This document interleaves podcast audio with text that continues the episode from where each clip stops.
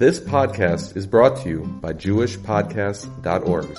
Start your very own podcast today at JewishPodcasts.org. Hi everyone, tonight we're learning Parak Dalid. Just a few words of introduction to give you some background information for this parak is that David had a son named Avshalom, and Avshalom decided that he's going to try to overthrow his father because he wants to be the king instead. So what did he do? He assembled a big group of rebels, a big group of followers, and together they devised a plan to kill David Hamelech. So in the previous parak, parak Gimel, we see Mizmar David bevarcho mipnei Avshalom beno. That David is asking Hashem in that parak to physically save him from his son who was trying to kill him. In this parak, parak Dalid, David is turning towards Avshalom's followers and he's actually lecturing them to improve their ways and to do tshuva. He's trying to appeal to them to repent. Why? Because David knows that this is not going to end well. He, he knows that his malchus is going to endure and that Avshalom is not. And so he's begging them to save themselves by doing tshuva. And we could see here David's great generosity and kindness of spirit because instead of trying to take revenge on these enemies, which you would think that he would want to do, right? You would think he would ask Hashem, take revenge on these people and kill them. They're being morid b'malchus. They're re- rebelling. Instead, he prefers a peaceful reconciliation and he tries to guide these rebels, these enemies, towards happiness and towards good fortune. And he's telling them, I'm showing you the path that's going to give you happiness. Go in the right way and stop trying to do the wrong thing. And we're going to see that David in this parak is going to expose their motives. And he's going to say, you're not really trying to support Avshalom because you really want him to be the king and you want the best for him. You're doing it because you're jealous. You're envious. You're looking over your shoulder at the Gentiles. You're seeing their way of life and that's causing you to no longer be content as one of my subjects. And so tonight, after we finish the parak, we're going to explore the midah of jealousy. And we're going to learn all about the midah of jealousy. We're going to learn the good parts about it, the bad parts about it, and we're going to see what the right, we're going to learn tools of, of how to use it in the right way so that we could rule over it instead of it ruling over us.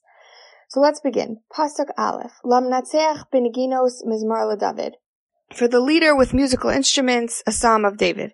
Okay, so the word lamnatseach here is a very familiar introduction that we all are very aware of. Many prakim start with this introduction. So what, it, and it happens to be that here in Parak Dalid, we're seeing it for the very first time in Tehillim. So we want to understand here what it means. Okay, so a minatseach, what's a minatseach? A minatseach is a conductor. So we have to know that there was a whole orchestra of Levium in the Beis Hamikdash that was that that were playing music. There were musicians and there were singers and there was a whole band and they would play music on different occasions. But when David wanted them to sing his psalms, his Tehillim, he only handed over those compositions to the Minatzeach, to the conductor. The conductor who was in charge, who was leading the whole choir and the whole band. A nice thing to note is in the word minat, in the word lamnatseach, we see the root word netzach, which means forever. What's the message here? David is starting off his parak by saying, ladies and gentlemen, don't space out now. Um, this is not a history book. You're not about to read about what happened all these years ago, which has nothing to do with you. Very, very quite the contrary. These words are netzach. They're forever. Well, everything I'm going to be saying here is applying to you in all the generations, and my words are eternal, and they have meaning and importance for everyone. Rav Hirsch says about the words Mizmar LeDavid here that um, David is saying, you know, as an introduction to this parak, you know, just reminding us this is a Mizmar LeDavid. In other words, here in this parak, we're going to again see the classic style of David. And what's his classic style? What's his way of being? Um, is that he lifts himself up from his distress. He uplifts himself from his low mood, from his difficult challenge, to a place where he's on a high, where he's trusting in Hashem's salvation. Pasuk Beis. Bekari aneni elokei tzidki. Answer me when I call, my God of, of my vindicator. Oh, God, my vindicator. God who clears blame. Um, Batzar herchavtali. You freed me from distress. Chaneni ushmat filasi. Have mercy on me and hear my prayer. So let's look at the different parts of this pasuk. Elokei Tzidki, God of my righteousness. So Radak is just pointing out here that the backdrop of this parak, like we said, is that David is fleeing from the, from his enemies and they're, they're hurling false accusations about him. They're spreading rumors about things that he did wrong. So David is saying here, Elokei Tzidki, answer me the God of justice, the Hashem who knows that I'm right. You Hashem know that everything they're saying is falsehood and you know that I'm in the right. So please, you know, he's appealing to that part of Hashem that knows his, that, that he's really right. Batsar herchavtali, like we spoke about um, when we said min hametzar karasika anani vamerchavka. It's the same lashon here. Min hametzar and batsar. They both mean in my narrow straits. Herchavta is the same lashon as merchav. Um, you widened, you expanded me. So again, David's signature way of uplifting himself. We said Mizmar David, right? We said in this parak we're going to see how he uplifts himself from his distress with Emuna. And here it's showing how, it's reminding us, Batsar Herchavtali, that when David is in a place of narrowness, he views it that the purpose of it is the merchav, herchavta, the purpose of his distress is seeing how is to is to widen himself and expand himself as a person. And this is his perspective on his distress. And this is how he ends up being a mizmar David his this is how his signature way of being is to be so uplifted even in dark times. Um, if you want to go back to Parak Kof Ches, when I taught that Parak, um, I discussed this concept a little more in depth. Chaneni ushmat filasi have mercy on me and hear my prayer. The word chaneni is from the word chen. Chen means grace. So we all know there's certain people that when we see them, we just smile. Certain people, you see them and you want to be around them. They walk into the room. They light up the room. We can't really put our finger on why. We just know that these are special people that have chen. So what is chen? That's exactly what chen is. Chen is when a person has found favor in someone for no real explicable reason at all. And David is saying here to Hashem, he's adhering to the principle that a person should never come to Hashem and claim that Hashem, you owe me because I'm, I merited good from you. And there's a special reason why I should be getting this good thing that this, or this, um, this Yeshua from you. A person should never do that. Why? Because when a person comes over to Hashem with that sense of entitlement, automatically the heavenly tribunal is going to take a look and see, is, is it true that you're really worthy of this?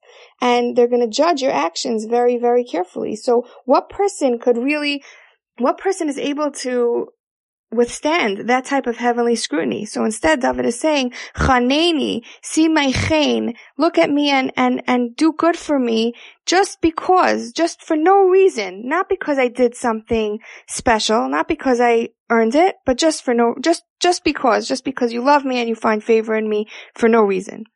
Just as a free gift. Pasuk Gimel. B'nei ish ad mech vodi lechlima tehavan tevakshu chazav sela. He's now turning to these, uh, to these enemies, to these rebels, and he's saying, B'nei ish, sons of men, ad vodi lechlima. Until, how long are you going to put my honor to shame and love vanity and seek deception? Okay, so let's look at the words B'nei ish. Why is David addressing these men, these men as B'nai Ish, the sons of men? It's an interesting way of talking to a person. So he's saying here that a nice explanation of this is that he's saying he's talking to the enemies, to talking to the rebels, to the detractors, and he's saying, you all, you're B'nai Ish, you're the sons of men. You yourself have fathers and you're obedient children to your own fathers. So why then are you assisting my son in his degradation of me? Why are you enabling my son to do all these terrible things to me if you yourself are B'nai Ish and you know what it's like to have your own father? And he says, since kivodi lechlima, since you put my honor to shame, what's going to be your punishment? To Havon rik. You're gonna love your own children in vain. Meaning the mida keneged mida, he's, he's prophesizing here that the punishment for you is gonna be a mida connected mida punishment where you're going to put so much love and energy into your children, but it's all going to be rick. It's going to be for naught. It's going to be empty. It's going to be for nothing. Why? Because kivodi lechlima, because you're putting me to shame through my son, and you're you yourself are bnei ish. Tavakshu chazav. You, tavakshu chazav means you're seeking deception, basically they were making up, like we said, rumors about him. So he's saying you're making up stories about me that aren't true. Pasuk Dalid, Udu ki Hashem chasidlo. Um, know that the, that Hashem singles out the faithful for himself. Hashem Yishma Bakari Elav. Hashem hears when I call to him. So here David is continuing and he's saying to them, why should you stop your chazav? Why should you stop your deception? This is why, because I'm warning you. De'u, you should know. Ki Hashem chasilo. Hashem separates. Hashem gives preferential treatment to those who are chassid, to those who are loyal to Him. So therefore, because I call out to Hashem and I'm close with Him, you're never going to succeed against me. So stop what you're doing. Pasuk hey, rigzu va'al So tremble and don't sin anymore. Imru v'vavchem, say in your heart, al mishkavchem, on your beds, v'dom musala, and be quiet forever. So what does this mean? So, rigzu v'al techatau, tremble and don't sin anymore. Rabbeinu Yonah and his Sharei Tshuva, he, he uses these words to derive one of the funda- fundamental ideas of repentance, of tshuva. And he says that if after a person would sin, he's saying the word rigzu here, it doesn't mean tremble and fear. It means like, like roges, like be angry, be agitated at yourself, and then you won't sin. So he's saying if a person would immediately after they do a sin, if they would do tshuva and they would have that deep charata like the way you're supposed to, and they would feel awful about what they did and regret it with all their heart, like being really agitated and anxious and angry about what they did, rigzu, then when the Yetzer is going to come again, he'll have a much easier time staying away from the sin. He's going to say, I'm not drinking from that cup of poison again, right? I, I did it already before. I'm not going to do this again. It was too painful. And this is really how tshuva needs to be done that when a person sins, they should take the time to really feel all the negative consequences of their sin and to be angry about it and to be upset about it, like sincerely. Um, it's funny because often after I prepare a lesson, I, I encounter in my daily life like real examples of a lesson that I just prepared. And this happened this week. I was talking to a friend and she's a really um, sincere person and she was saying that she's like, you know, I don't get to have any fun in life because as I'm, when I'm saying anything about anybody else, if I'm saying Lashon Hara about somebody, I get such anxiety from it. It makes me feel so terrible about myself. It's so like black and white clear in my mind that I'm doing the wrong thing that I can never say it. Like I, I have to stop myself and I can never say any Lashon Hara. I'm like, you know, I, I have like no flexibility in my life and, and, and it's, it's just, it, you know, it's, it's so black and white for me. And I said, I quickly, when I was, got excited and I said, well, this is what I'm teaching. Rigzu val You're doing, you're doing, this is exactly where you need to be. This is, this is the best place to be in, where you feel the negative consequences on the spot and it will prevent you from going there again. Imru al So say in your heart on your beds. So what's with the beds? Um, why why is David telling them that they should ponder at night in their beds about what they're doing and that what they're doing is wrong? Because when one lies down at night to sleep at the end of the day, right? We all know this is when we're removed from our daily activities, from all of our plans and all of our errands and all of our things, and that's when we can really really think clearly about what happened that day. So, for example, when I lie down in bed at night, I might wonder, um, why did I eat that ice cream cone today? Or what, what, oh, Shrek, I forgot carpool. I wonder who stepped up and had to do it instead of me. Uh, right? All the things, why did I criticize my child today? I could have done it a different way. That's the time where we can really look at our day objectively. So David is suggesting here that this is also the perfect time to recognize my innocence. He's saying to these rebels, this is the perfect time at night when you're in bed and you're removed from the day's activities. Now you could think and realize how wrong you are and in spreading all these falsehoods about me. The domu sela, the word domu radak says means it's like a stronger word than shtika. Shtika, being quiet when you're shtika, it means that you're, you're not speaking. It implies that a person doesn't speak. But domu is like a complete silence that's devoid of any sound whatsoever. So he's telling them like basically cut it out. Like completely cut out this behavior. Pasuk Vav, Zivchu Zivchei Tzedek Uvitchu Hashem. Offer up sacrifices of righteousness and trust in Hashem. So David is telling here the detractors that because you have sinned, you're going to require a sacrifice in order to be forgiven. But don't be like the Rasha who is going to bring the sacrifice and then promptly return to their evil ways. Make it a Zivchei Tzedek. Be make it a sacrifice of righteousness so that, that you're gonna repent and you're gonna stay that way. Uvitchu el Hashem and have trust in Hashem. What does this have to do with anything here? Rashi says that if a person is doing something wrong and they see that as their only way of getting what they need, they're never going to be able to stop doing it. So for example, if a person is stealing and they, and, and they think to themselves, the only way I could ever live and put bread on my table is if I do this act of theft, then they'll never be able to stop stealing, right? So David here is telling them, don't worry. Trust in Hashem. God could easily satisfy, satisfy all your wants and needs. Everything that you're wanting and that, that that's why you're rebelling, all those things can be satisfied by Hashem. There's no reason to slander and to betray the king just for thinking that you're going to get ahead in life. Pasuk Zayin. Rabim Omrim Many say, Mi areinu tov. Who's going to show us good? Nisa aleinu arpanecha Hashem. Let the light of your face shine upon us, Hashem. So Rashi explains that if a person wasn't always looking at Mi areinu tov, at what good does everybody else have, then he would be happy and content with everything that he has.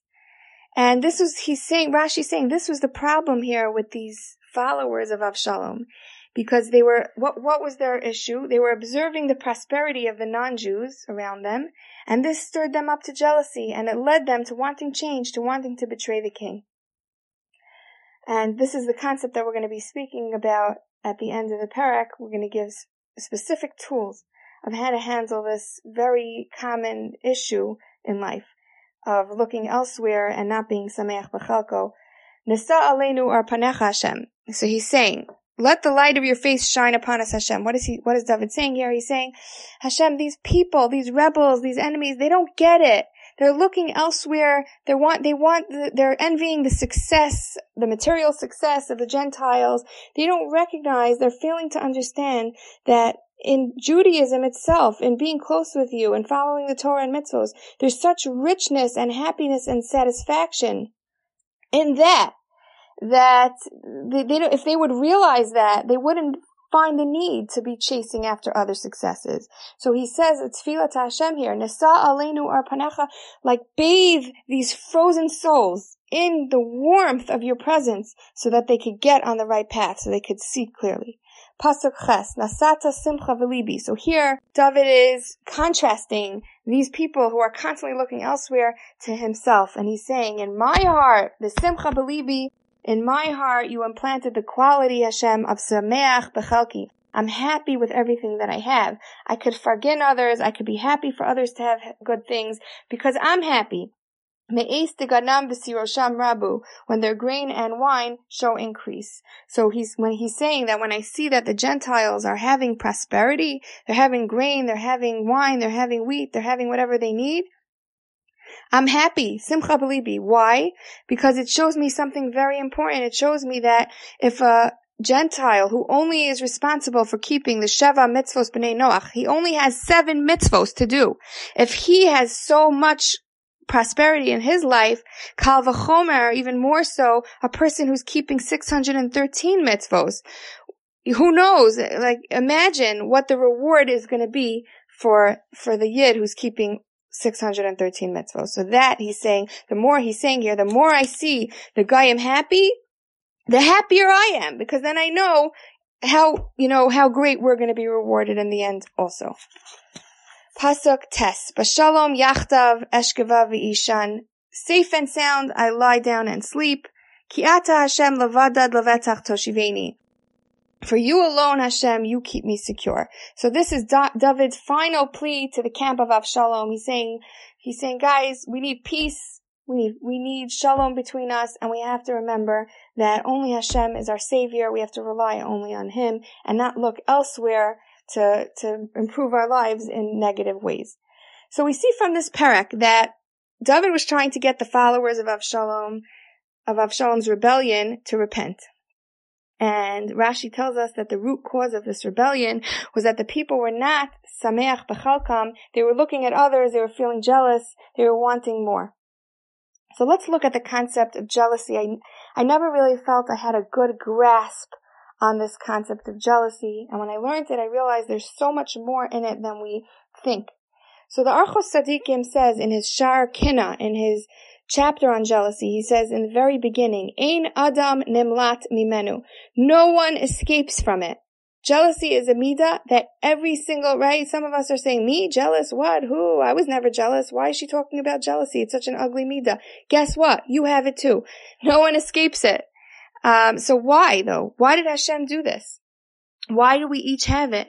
And the answer is because the Medrash quotes that Hashem says to us, Kane li, be jealous for me. Why? She'el male hakena, without the midah of jealousy, ein ha'ola miskayim. The world would not be able to survive.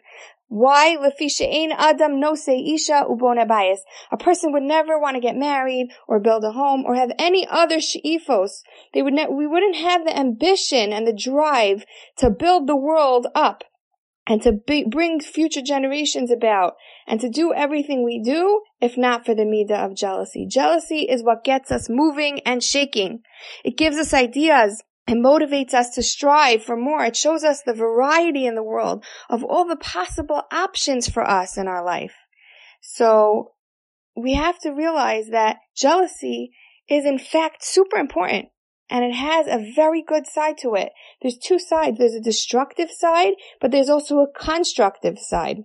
And when we talk about the good side of jealousy being called kinas sofrim, jealousy of people who are learning Torah, we have to recognize that learning Torah is not just a specific category of someone opening up a sefer. The jealousy that we have of people who are learning Torah means that I'm jealous of anybody who's doing anything that that's included in the Torah. So any good thing, basically, basically any positive thing that anybody else is doing is a good jealousy. If, if I'm looking at that and I'm, I'm viewing it that that's where I want to be also, that's called kinas sofrim. That's the constructive part of jealousy. And then there's the destructive part of jealousy, which Pirkei Avos tells us is motzi as ha'adam and ha'olam. It takes us out of the world and it creates a lot of destruction in our lives. So we want to make sure to utilize the, the constructive jealousy and to take away or to mitigate the destructive kind. So how do we do this? So the two ideas that I'm going to give you are as follows. Number one, number one is reframe the way you view what other people have.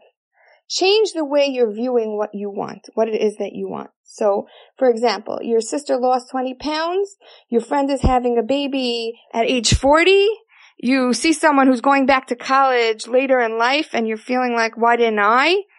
Um, so instead of asking, why does she have it and I don't, instead we're going to reframe and we're going to ask, what desire is this awakening inside of me?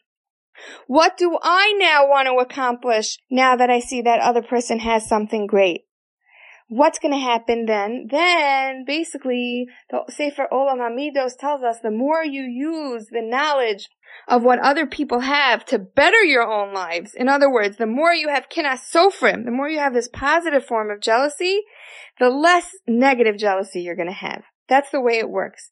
The kinas sofrim is the antidote to the destructive type of jealousy.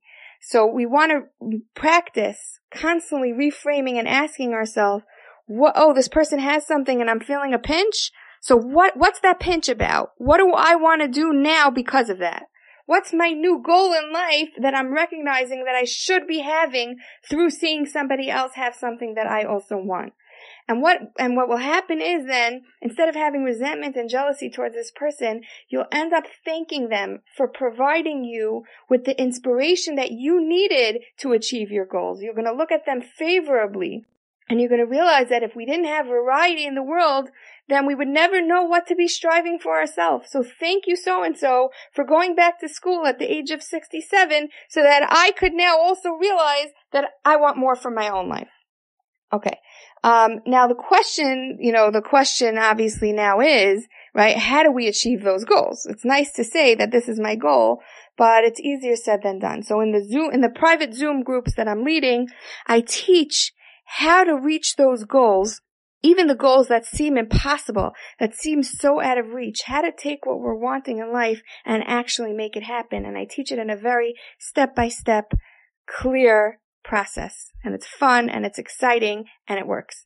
Okay, so that's number one. So I, unfortunately, I can't get into all the details of how to achieve our goals. It's beyond the scope of this short, short class, but I do teach it in my um, in my groups. Okay, number two.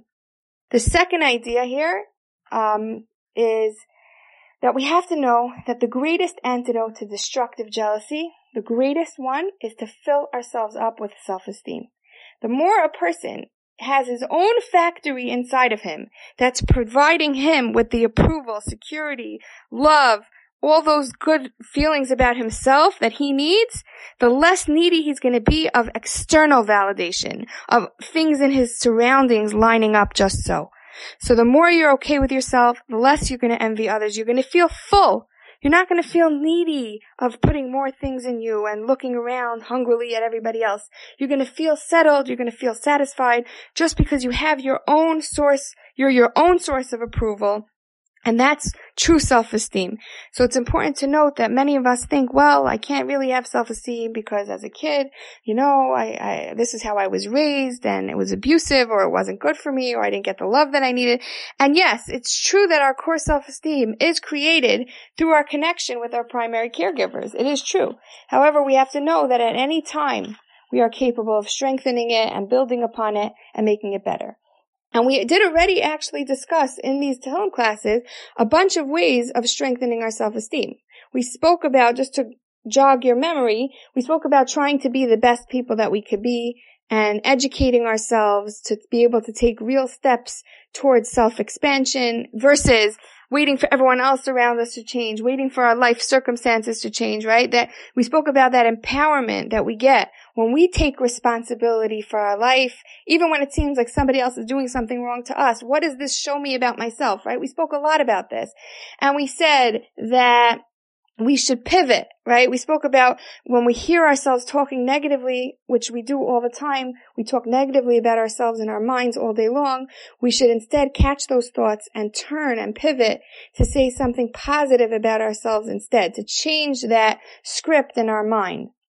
And tonight, I want to add another idea that I didn't speak about yet. And I, this is the idea called, that we hear about all the time, especially lately. It's called self-care. So I just want to preface this by validating the fact that um, a lot of you might be thinking, ah, oh, here she goes with the self-care right? So oversimplified, so selfish, so whatever. And in fact, I myself had an experience where I went to a therapist and I came in with a serious issue. And I'm sitting there all distraught waiting for some clarity. And what's the first thing that she comes out of her mouth? Well, did you ever consider doing some more self-care? And of course, I was like enraged inside. Like, are you serious? This is why I'm paying you $200 um, to tell me to go get a manicure? I, I don't need help with that. Thank you very much. And it was like, hello, is this an oversimplification, anyone? Like, really? This is this, the grand solution that you're proposing to my big life altering problem? Um, so I want to just for, to, to clarify, um, yes, okay, you know, it makes sense, right? It makes sense to think that this is what could it really do for us anyways and whatever, I already take care of myself enough and blah, blah, blah. But just to give you an example of the importance of self-care in our life, um, I was watching a interview of Michelle Obama and she was talking about her personal stuff. Um, it was, she was re- referring to her book. She was like, I think promoting her book and she was being interviewed. And she said that she went to marriage counseling with Barack and what happened? She was complaining that you know, her whole main complaint about her husband was that he puts himself first. Right? I, here I am at home with two little babies. I have all the housework and the babies to take care of and I'm babysitting them all day. And he just disappears to the gym for two hours. And she said the, the, when her marriage, what made her marriage improve was when she finally stopped pointing fingers at him for taking care of himself and she herself got up and went to the gym in the morning. She decided, I'm gonna take care of myself. And she, I'm going to take responsibility for my own self-care. And that's what got her marriage to a better place.